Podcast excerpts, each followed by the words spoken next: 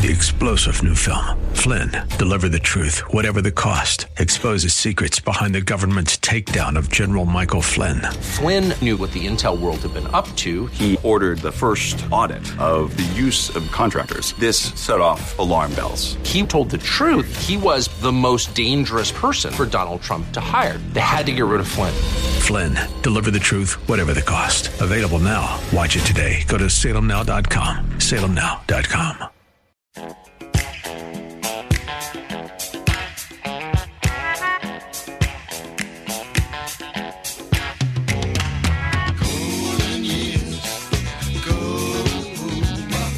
It's Ask the Lawyer with Mike Connors. Got questions concerning elder or estate law? Attorney Mike Connors has the answer. He was recognized in 2012 as one of New York's top lawyers by New York Magazine and brings over 30 years' experience to the table. His office number is 718 238 6500. That's 718 238 6500. Here's Mike Connors. We are gathered here on hallowed ground,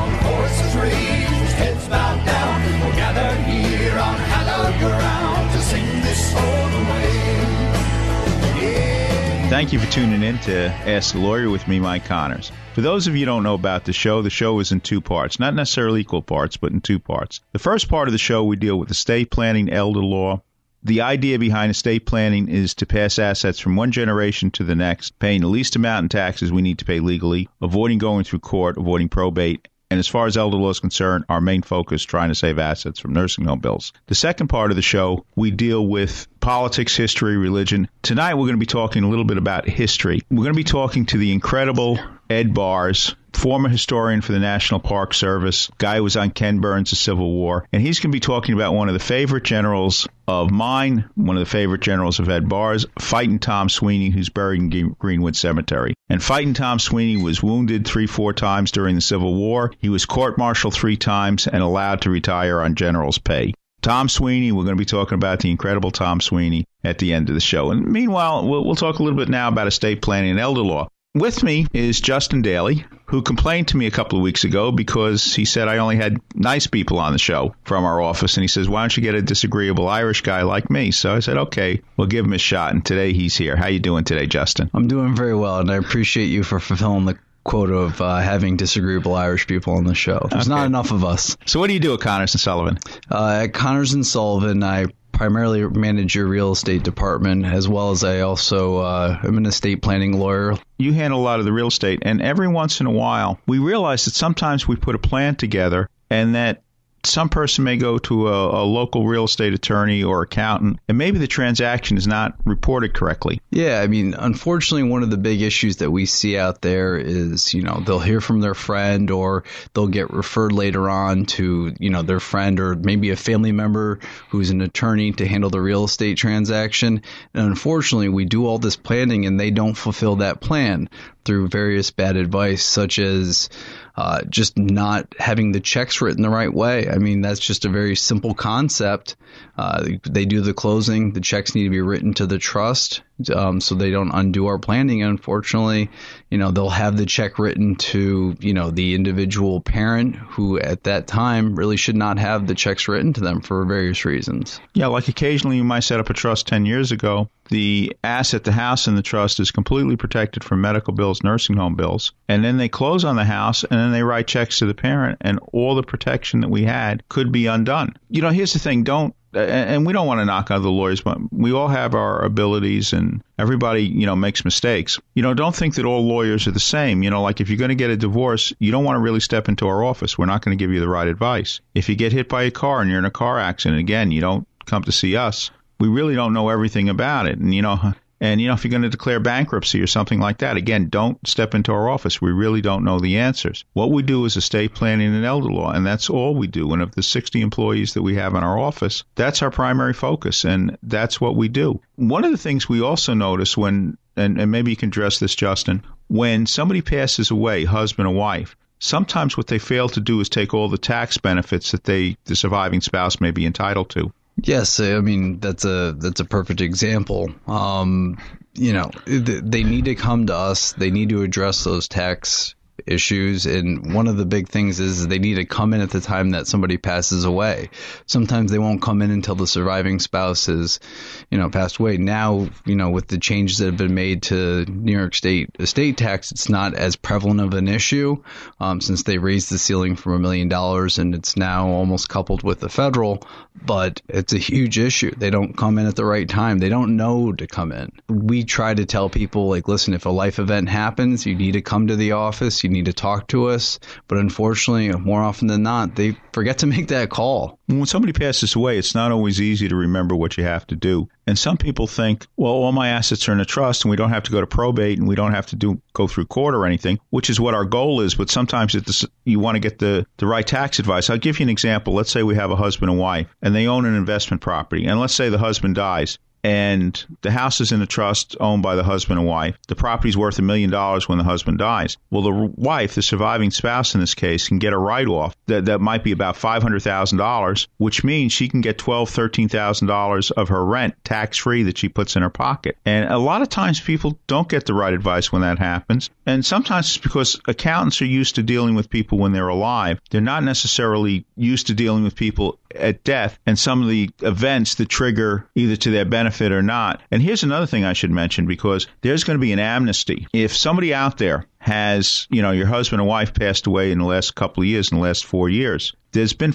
portability as far as tax issues concerned over the last four years. So let's say the husband died, the wife could file a estate tax return and take her husband's $5 million and pass it along to her estate so she can leave $10 million tax free. Now, the IRS put in regulation that you had to file a return within nine months of death. A lot of people forgot to file in those nine months. Well, there's going to be amnesty between now and January 1st. So if you're in a situation, let's say there was a husband and wife, they had a $6 million estate, or let's say they have a $6 million estate now, because everybody knows real estate's been going up for the last few years. So let's say you had a husband that died a few years ago, you had a $6 million estate, and there was no tax, there's no tax between husband and wife if they're both U.S. citizens, but let's say the husband died three years ago. Well, his wife could have filed a return where she would take his $5 million, carry it over, portability, where she wouldn't have to pay tax on $10 million to her children. A lot of people forgot to do that. But there is an amnesty program. And what can that do for you? Well, let's say we have a husband and wife and they have a $7 million estate. Maybe when the husband died, it was less than five million or close to it, but real estate's gone up. We file now. The wife passes away. If the children on a seven million dollar estate file a return, they're going to be paying five hundred thousand dollars in taxes. If we file the portability return, they pay zero in taxes. So this is real money, and that's on a $7 million estate. If you're talking about a $10 million estate, you're talking about maybe $2 million in savings. You know, if you want to learn more about that, you can schedule an appointment with me or one of the accountants at Connors and Sullivan. You can give us a call at 718-238-6500, 718-238-6500. If you, you want to sell your house, Justin, what are the things they should go over? Uh, some of the things to go over if you're about to sell your house is it the right time? That's probably one of the first questions to ask. Uh, are you ready to make that sale? Uh, you know, is your family ready? I think that's one of the the first big questions to ask.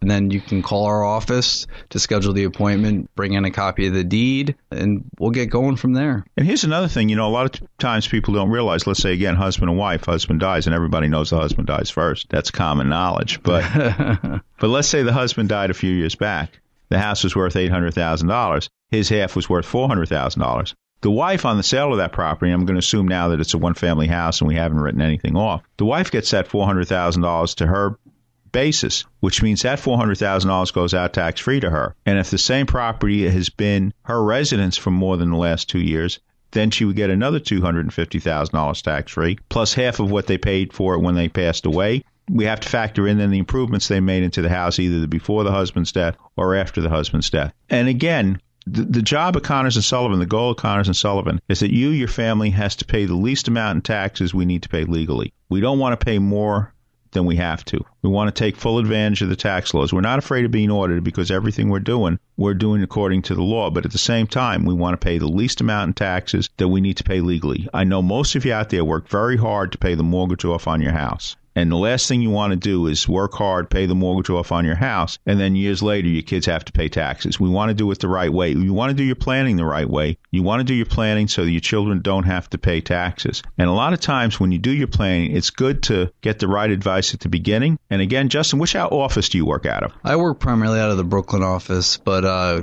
usually a few times a month I'm also in the Middle Village office, Manhattan, and at times I also visit our Bayside and Staten Island offices. Okay. Uh, one one other point I just want to touch on with the tax minimization that we do provide to people.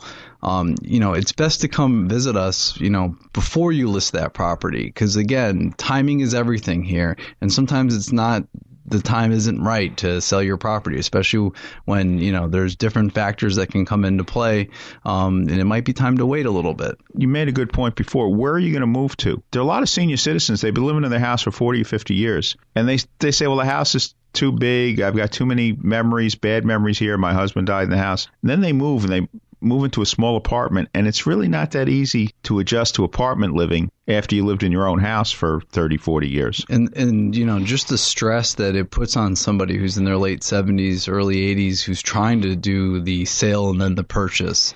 Uh, you know, and especially with all the different, you know, available resources that New York City provides its senior citizens versus, you know, moving the, the parent out to Nassau County or New Jersey.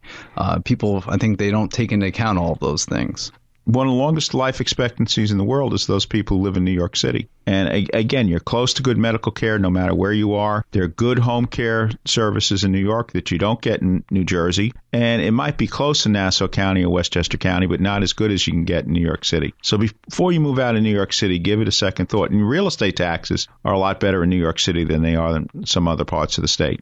Yeah, I can't agree more we need to take a short break. At the end of the break, we'll have a you know a few minutes more of conversation, and we'll be talking to Ed Bearss about fighting Tom Sweeny. Thank you for listening to Ask the Lawyer with me, Mike Connors. Hello, this is Father Frank Pavone of Priests for Life. The pro life movement is winning. One of the signs of progress is the growing mountain of medical evidence that abortion harms women, men, and families. Even researchers who identify themselves as pro choice are coming to this conclusion and publishing their research. Abortion advocates try to hide and bury this information. But so much of it continues to come out that their efforts to hide it will not succeed much longer. Abortion really destroys itself. The more it continues, the more it reveals itself as an enemy of the human family. Those who advocate abortion say they care about women's health. But if they do, then they will have no honest rationale for ignoring the harm that abortion does. As the mountain of medical evidence against abortion grows, so should our hope that it will end. This is Father Frank Pavone, National Director of Priests for Life. For our Ask the Lawyer friends and listeners, you can attend any of Connors and Sullivan's free seminars on elder law, Medicaid, wills, and estate planning, and more. Yes, it's all free. So come to Connors and Sullivan's free seminars. On Monday, July 17th at Vesuvio Restaurant, 7305 3rd Avenue in Bay Ridge, Brooklyn at 11 a.m., 3 p.m., and 7 p.m. At Buckley's, 2926 Avenue S in Sheepshead Bay, Brooklyn on Tuesday, July 18th at 11 a.m., 3 p.m., and 7 p.m. And on Thursday, July 20th at the Montauk Club, 25 8th Avenue in Park Slope, Brooklyn at 3 p.m. and 7 p.m. Can't go to any Connors and Sullivan's free seminars? Then call Connors and Sullivan at 718 238 6500 for your own free office appointment. Make an educated decision on your estate and family legal solutions today. Just call Connors and Sullivan at 718 238 6500 or go to connorsandsullivan.com. Connors and Sullivan. Plan now for later.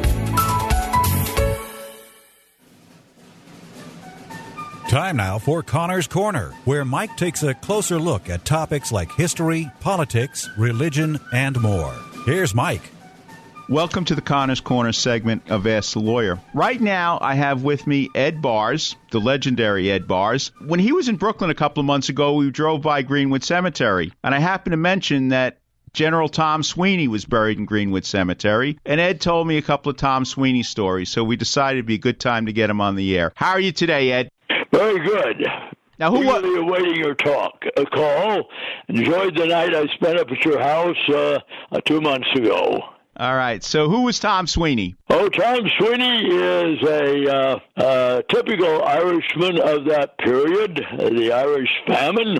Uh, he's going to be born in County Cork on Christmas Day. So he, his mother got a Christmas present on Christmas Day, 1820. Uh, his mother will uh, emigrate. I know little. Uh, I take his father is not important in the life. This is at the time of the potato famine. His mother will come to the United States and scout it out before probably now they has to leave her son in Ireland because she will come back and uh, when he's 12 years old, they will uh, they'll move uh, to they'll migrate and become citizens of the United States living in New York, uh, living in the New York City area, uh, and uh, and he will be uh, very interested in the uh, militia. Uh, he, he is going to be interested in uh, joining uh, a militia regiment uh, that will become part of the first New York in the Mexican War. Uh, and he enlists in the Mexican War as an enlisted man, and he'll be assigned to the first New York uh, Infantry. Uh, he'll see considerable action in the Mexican War and in the uh, uh, in in uh, in the fights on the approaches to Mexico City. Being a part of Scott's army, uh, he will in an engagement uh, will uh, lose his right arm. He will uh, have his right arm. This would be on the approaches to Mexico City. He decides to stay in the army. You can do it at that time, and will. Uh, jo- join the, the regular army.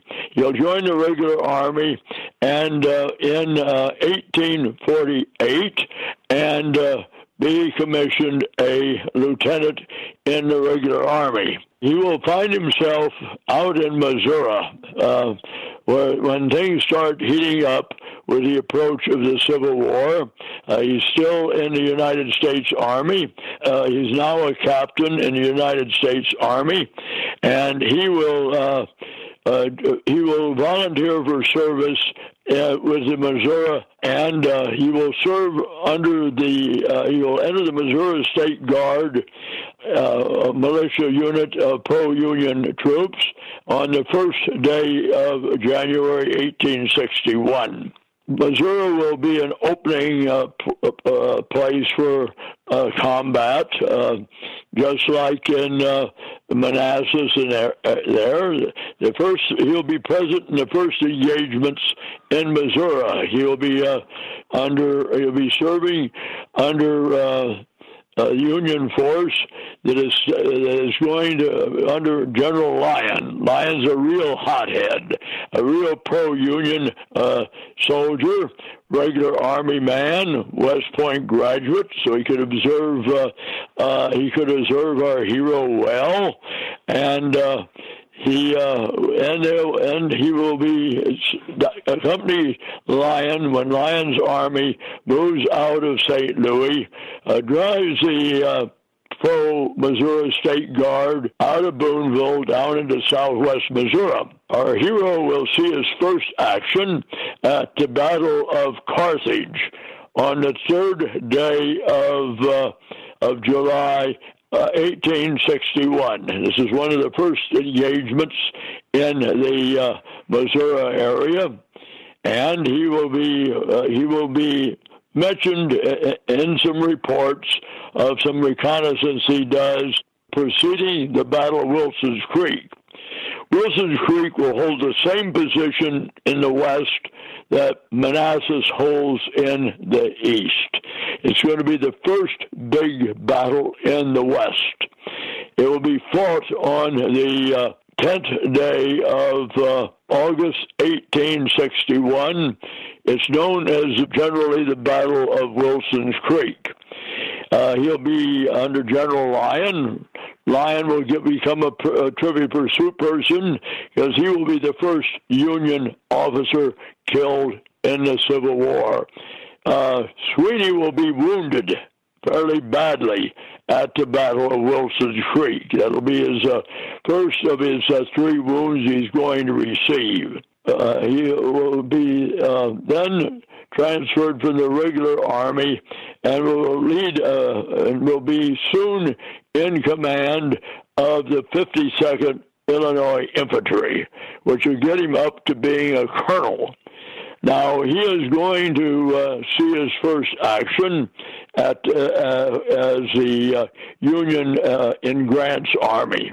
Now the uh, Grant will be his commanding officer, and Grant is going to win the first big battles in the West for the Union. Sweeney will be be present at the at the Battle of Fort Don- at the Battle of Fort Donelson on the 15th day of November of, uh, of February. The first big victory the Union has. He will uh, uh, go as colonel of the 52nd Massachusetts of the 52nd Illinois, and uh, and he will see action at the Battle of Shiloh. Uh, he had been. Uh, this will be his. Uh, this will be his second. This will be his third wound. I should have mentioned he was also wounded at the Battle of Fort Donelson, uh, which is on the 15th. So at the Battle of uh, of Shiloh, uh, he will command a a brigade in General uh, General Wallace's division. And in his brigade, they're going to lose very heavily. They're going to be engaged in the hornet's nest.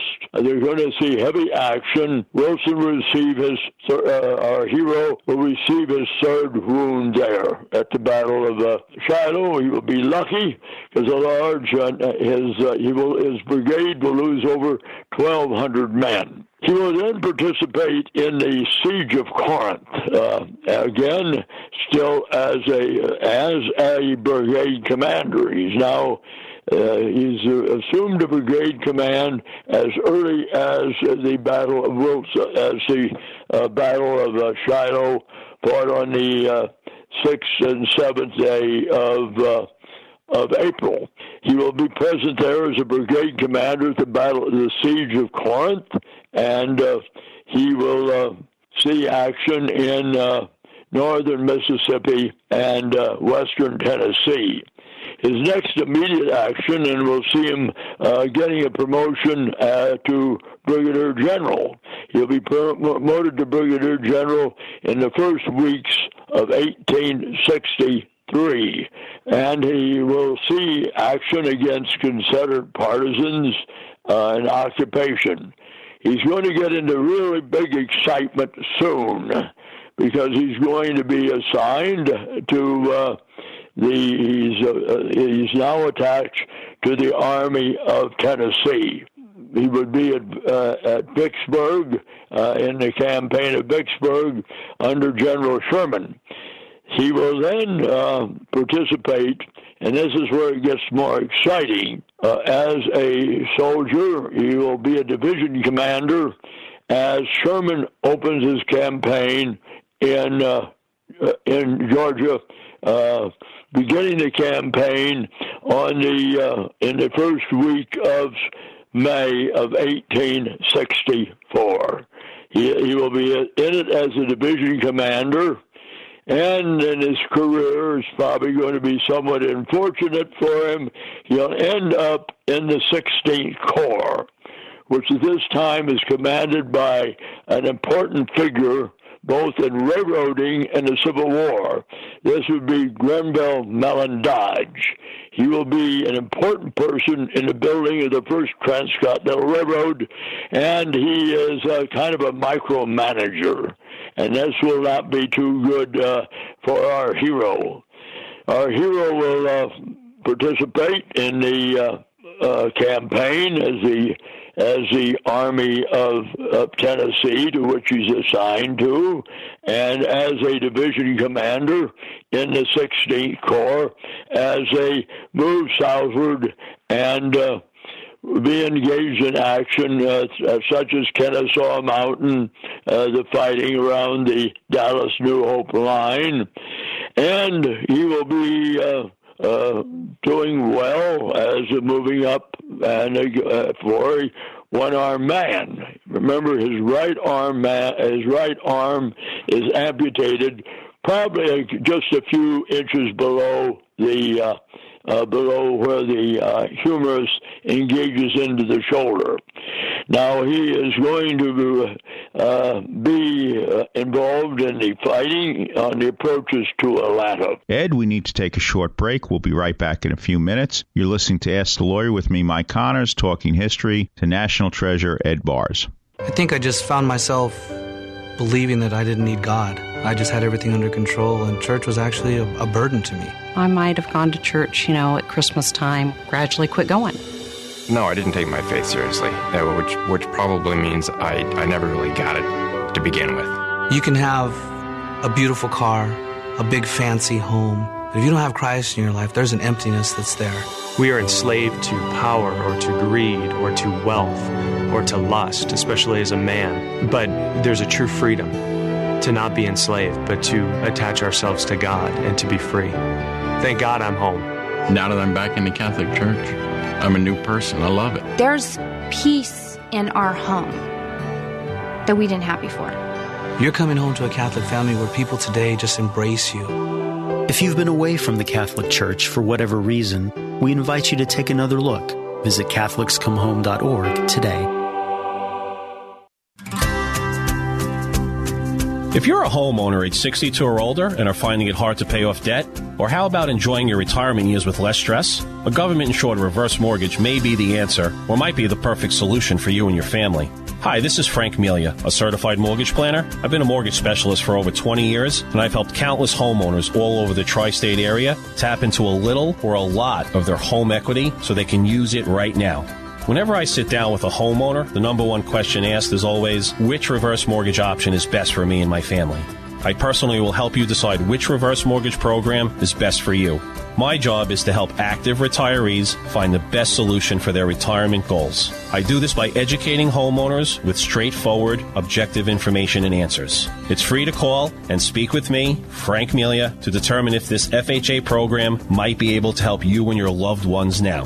Call 888 943 2646. Call and speak with me right now. I'll answer your questions and help you decide if a reverse mortgage is right for you and your family. Make the call now 888 943 2646. Once again, call 888 943 2646 and you could be on your way to a stress free retirement. Frank Melia, NMLS number 62591. All loans provided by Quontic Bank, NMLS number 403503.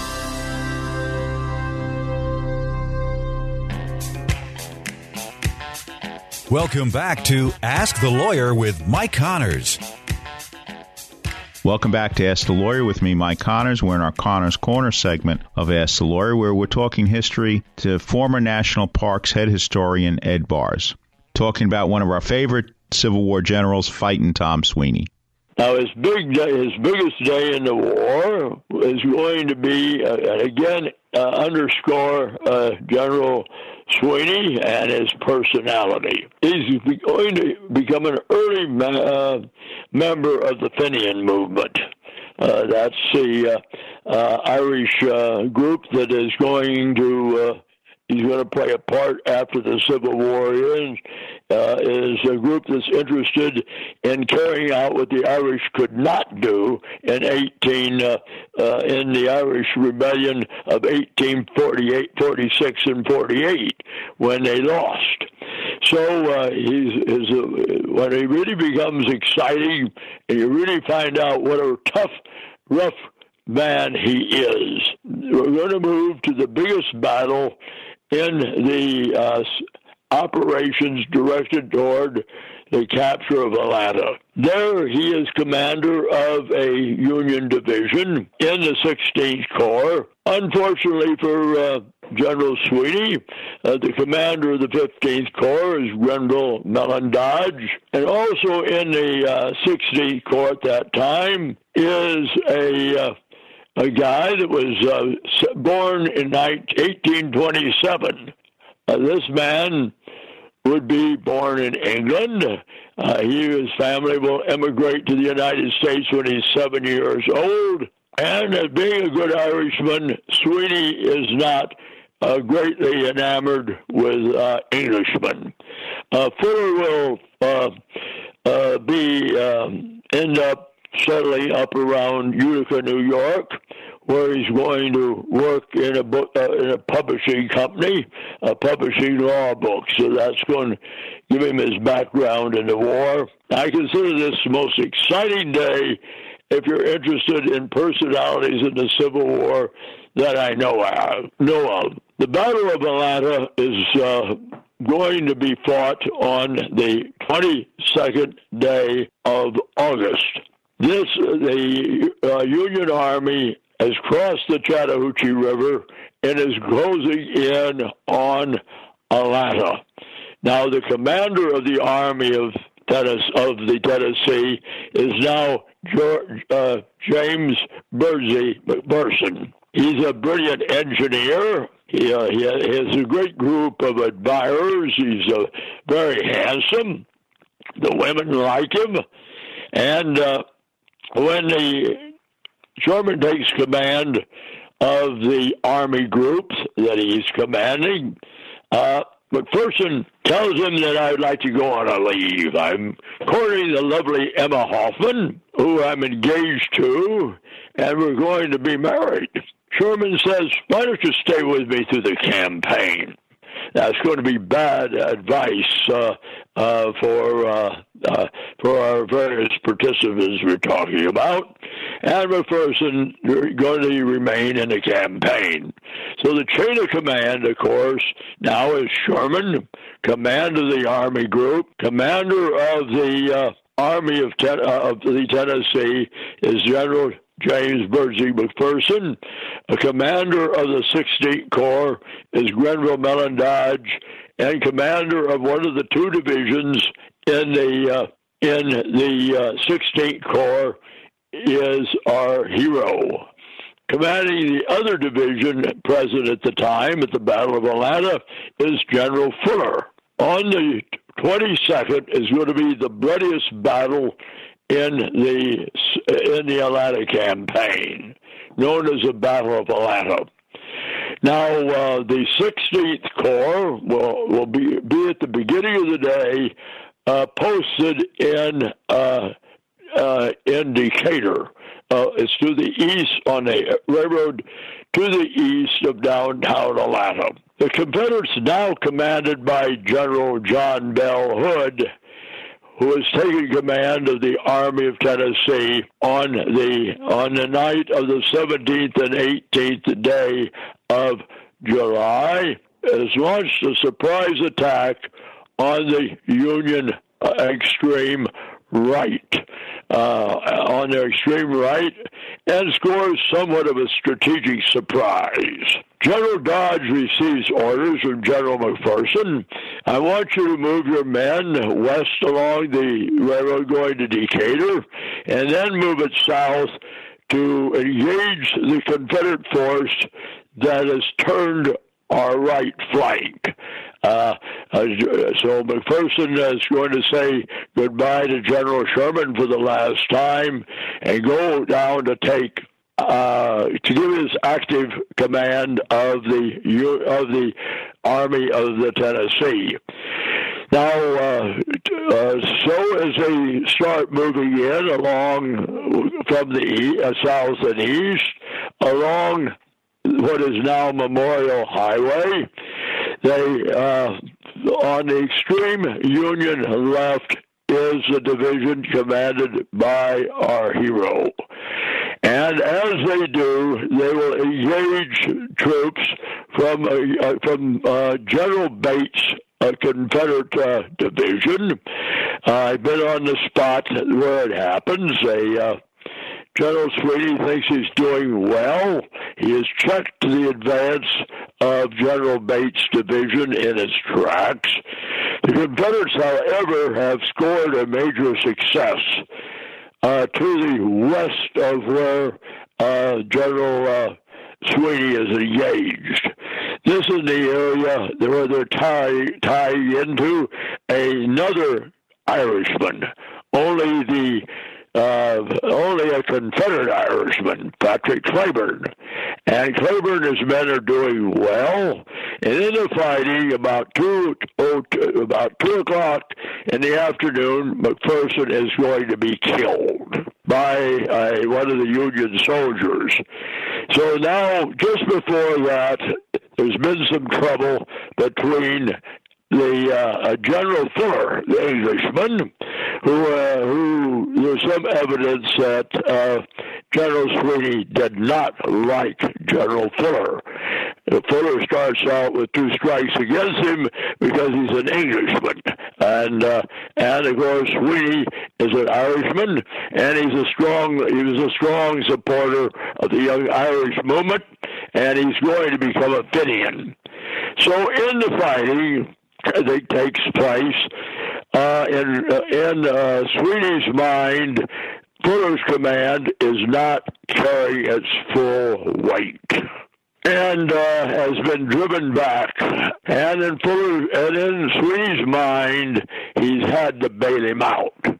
And in his mind, also, General Do- General Dodge, the commanding officer, has been present observing what is going on.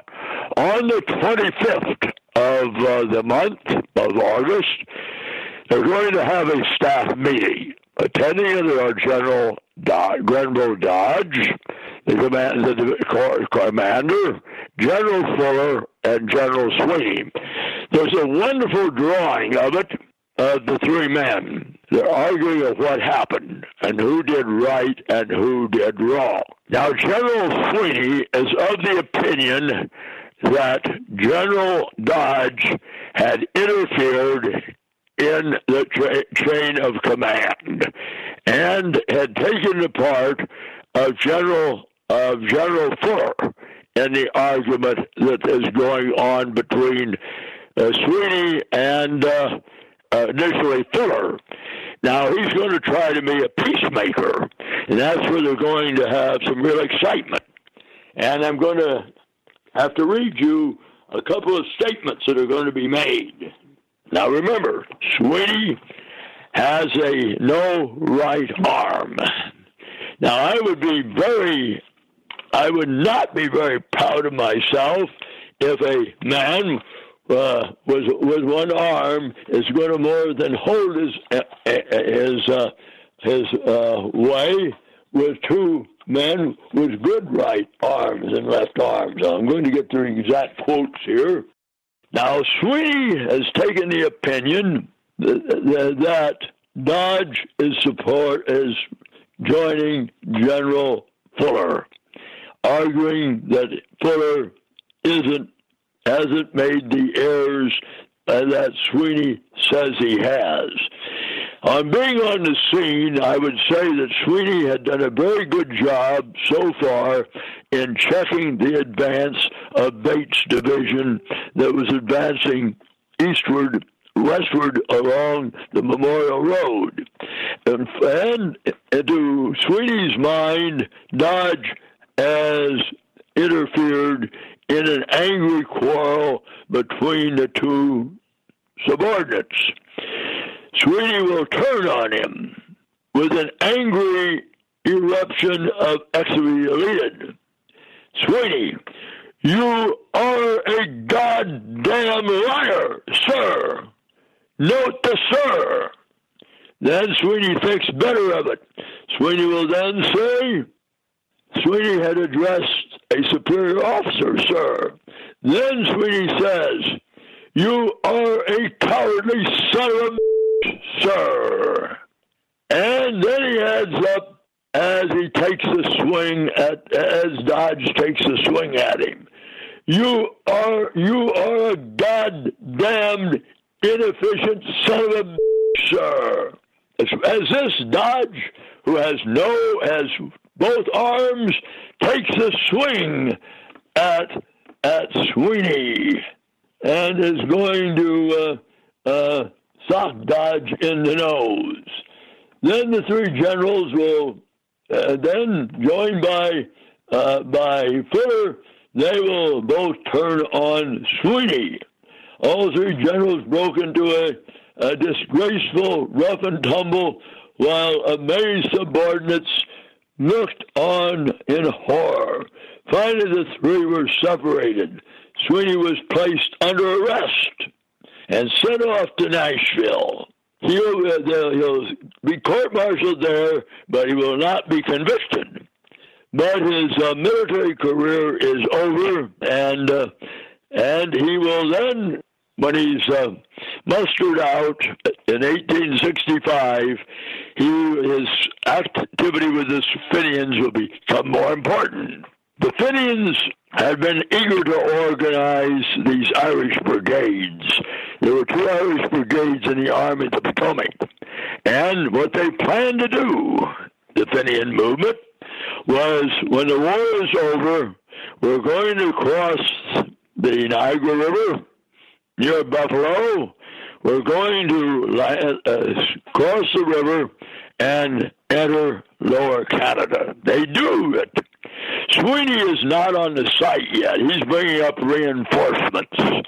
Uh, the Irish are thinking the United States ought, some, ought to be on our side. After all, we fought for the Union, not the Confederates. And uh, they uh, cross the border, they engage the Canadian militia, and they beat them. So they win their one battle when they beat the Canadian militia. The Redcoats were getting ready to intervene. Then the United States, in the minds of the Fenians, double cross them. They freeze the border. They arrest a couple of padres. They arrest Sweeny. So Sweeny cannot cross the border and take charge of the Fenians as they hopefully will seize Lower Canada and hold it for the independence of Ireland. Sweeny will then uh, will um, say a member of the Fenian uh, movement. He does not. Uh, he uh, is released after he's arrested and uh, returns to New York and will settle in Astoria, New York, and that's where he'll live uh, until he dies uh, in uh, in the late 1890s. He'll die, and then he'll be buried, of course, uh, where we talked about there. So that's the the, the uh, career of fighting Tom Sweeny, uh, and uh, I, I enjoy this immensely. This story.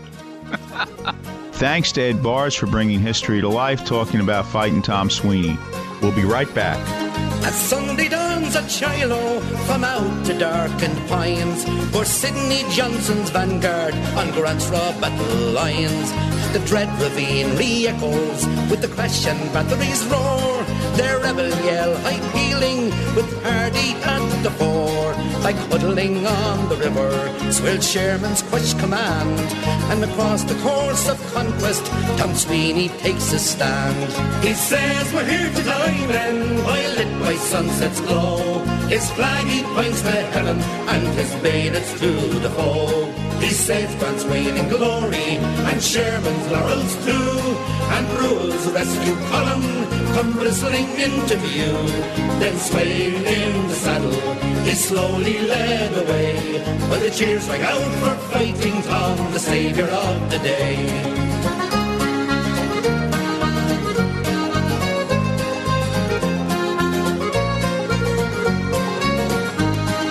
Cheerful, keen, and valiant, he curbs his chafing horse. Amid his hard-pressed soldiers, he stands an untold force. His sword and sleeve hangs empty, it tells them of his past. This day they feel means victory, or will it be his last?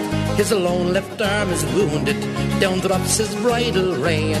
His horse is pierced by bullets, and he grimly mounts again. He says, We're here to die, men, lit by sunset's glow. His flag he points to heaven, and his bayonets to the foe. He saves Grant's reigning glory, and Sherman's laurels too, while Buell's rescue column come bristling into view. Then swaying in the saddle, he slowly led away, while the cheers rang out for fighting Tom, the saviour For the honour of the army now rests with him today. His men through steady volleys repel the lines of grey. Each mad assault grows stronger while his brave soldiers fall, re-echoing his order, the clear loud bugles call. Bring up, bring up the colours, tis answered mid a cheer. His thin line rallies around him with the colours in the rear.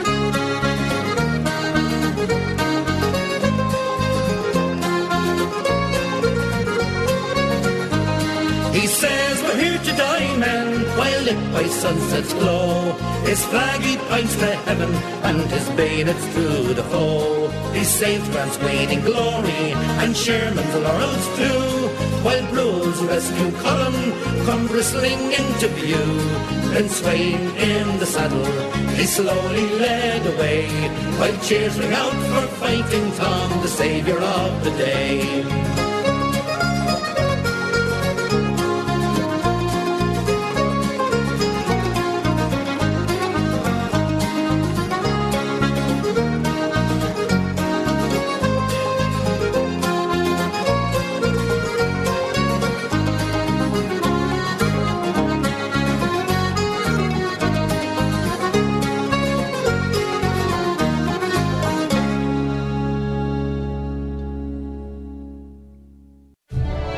All know someone who's been touched by cancer. It's the second leading cause of death.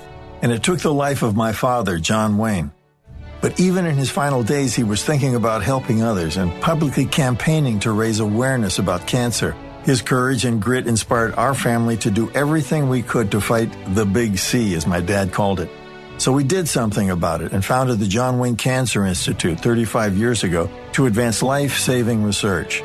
Our discoveries are fundamentally changing the way cancer is treated around the world. Cures are within our reach, but we can't do it alone. I'm Patrick Wayne, and I'd be honored if you joined us in the fight against cancer. You can make a lasting legacy by helping to eradicate this deadly disease. Together, we can save lives. To learn more, visit jwcigiving.org. That's jwcigiving.org.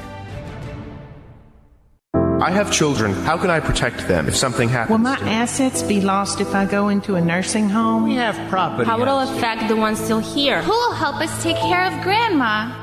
These questions can be answered by calling 718-238-6500 for a free consultation from Connors and Sullivan Attorneys at Law, providing dedicated, caring, and highly responsive legal services. They're focused on issues that matter to you: protection of your family, preservation of your assets, and respect of your wishes with dignity. That's all I want from a lawyer, making it easier for my children. Call 718-238-6500. Get a free consultation. Connors and Sullivan's clients don't get lost in the cracks. They have dedicated attorneys who know their clients and the issues that matter most to them. Connors and Sullivan's estate planning, elder law, and probate attorneys work closely with every client. Don't leave behind problems for your family. Call 718-238-6500 and get a free consultation today. Connors and Sullivan. Plan now for later. Welcome back to Ask the Lawyer with Mike Connors.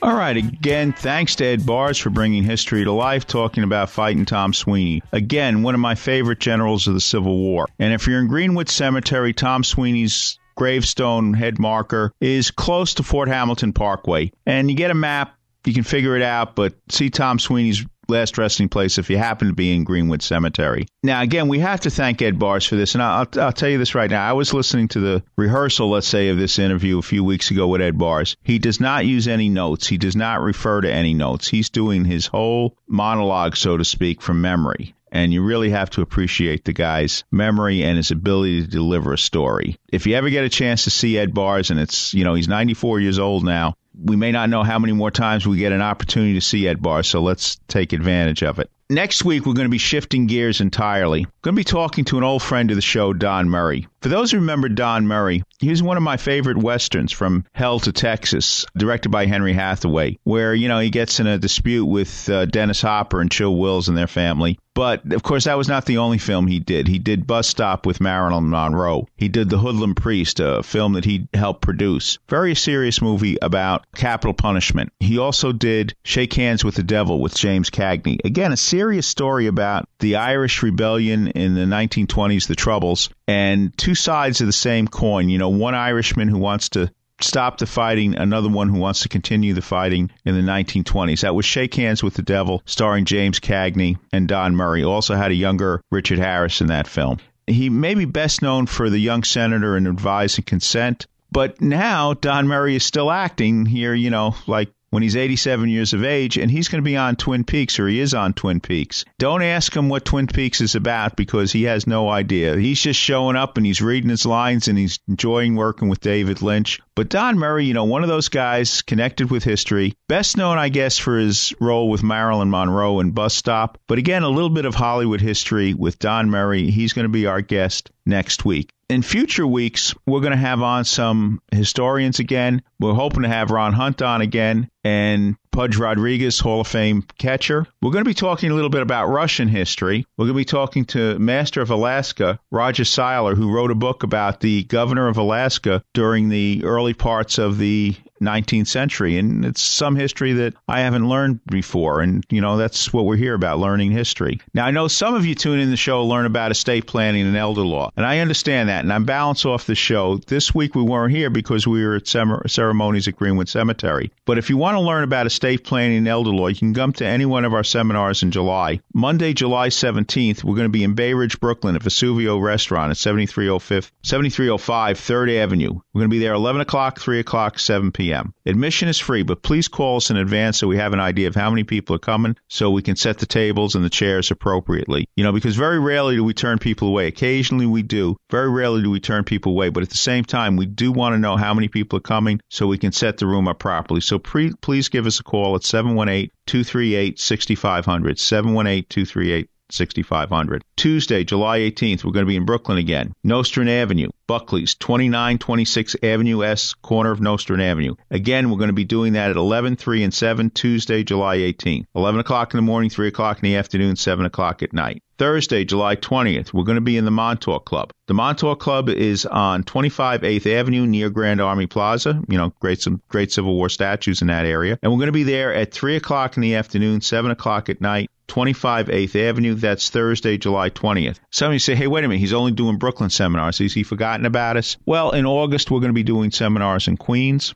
Then in September, we're going to be doing a seminar in Manhattan. We're going to be doing a seminar in Staten Island. So we'll get around to most of the city. And, you know, if any of you out there, if you have a, a not for profit organization, a church group, a synagogue, senior citizen center, you'd like us to do one of the seminars there, please feel free. You know, you give us a call. We don't obviously we don't charge for the seminar. Just tell me, give me about a month's notice in advance. Tell me how long you want me to speak 20 minutes, 30 minutes, 40 minutes, an hour. We'll do it. It's absolutely free. We're trying to get information out there. And you're more than welcome to give our office manager a call at 718 238 6500. 718 238 6500. You know, we can talk about estate planning in a lot of different ways, but uh, but you know, there's no one right answer for everybody, but the right answer is to do something because the worst thing you can do is do nothing. I see a lot of people they pass away, they didn't have a plan in place, and it's a disaster for the family. Come into Connors and Sullivan, make up a plan. We'll help you make up a plan. Again, give us a call 718-238-6500. I guess David Kincaid is telling us the show's over for tonight. Goodbye. See you next week.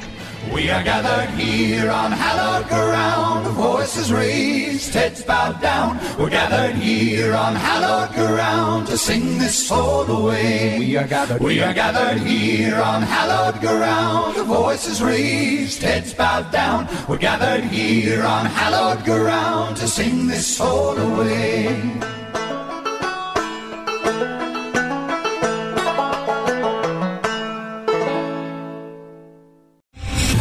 Three-star General Michael J. Flynn, head of the Pentagon Intelligence Agency, knew all the government's dirty secrets. He was one of the most respected generals in the military. Flynn knew what the intel world had been up to. He understood its funding. He ordered the first audit of the use of contractors. This set off alarm bells. The explosive new documentary, Flynn, Deliver the Truth, Whatever the Cost, and covers the facts behind this scandal. Flynn told the truth. He was the most dangerous person for Donald Trump to hire. I find out the worst enemy that I'm going to face in my life is right here in America. They took my assessment and they wanted me to change it. And I was like, I'm not changing it. They had to get rid of Flynn. with in depth interviews, archival footage, and never before seen personal records of the man behind the headlines. I just felt like I was drowning. Flynn, deliver the truth, whatever the cost. Available now. Watch it today. Go to salemnow.com. Salemnow.com.